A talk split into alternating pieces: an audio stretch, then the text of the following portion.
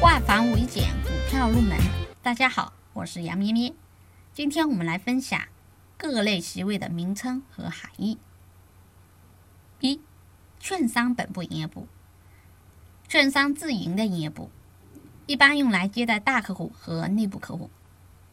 二、普通营业部，券商在各个城市和街道设置的营业部，主要用来接待散户。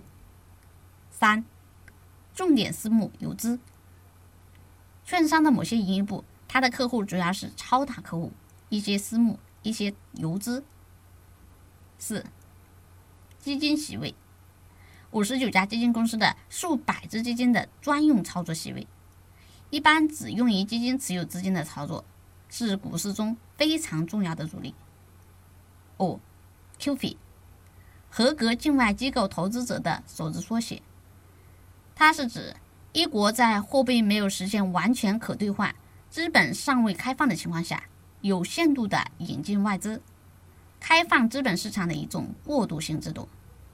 这个制度要求，外国投资者如果想进入一国证券市场，必须符合一定条件，要得到该国有关部门的审批通过，通过后汇入一定金额，并转换为当地货币，通过严格监管的专门账户。才能投资当地证券市场。六，T 字头，T 字头席位俗称国家队，主要是国家的大型资金持有者或者持有单位，比如养老资金、医疗储备金等等。以上是我们今天分享的内容，更多股票知识可以查看文字稿或者给我们评论区留言哦。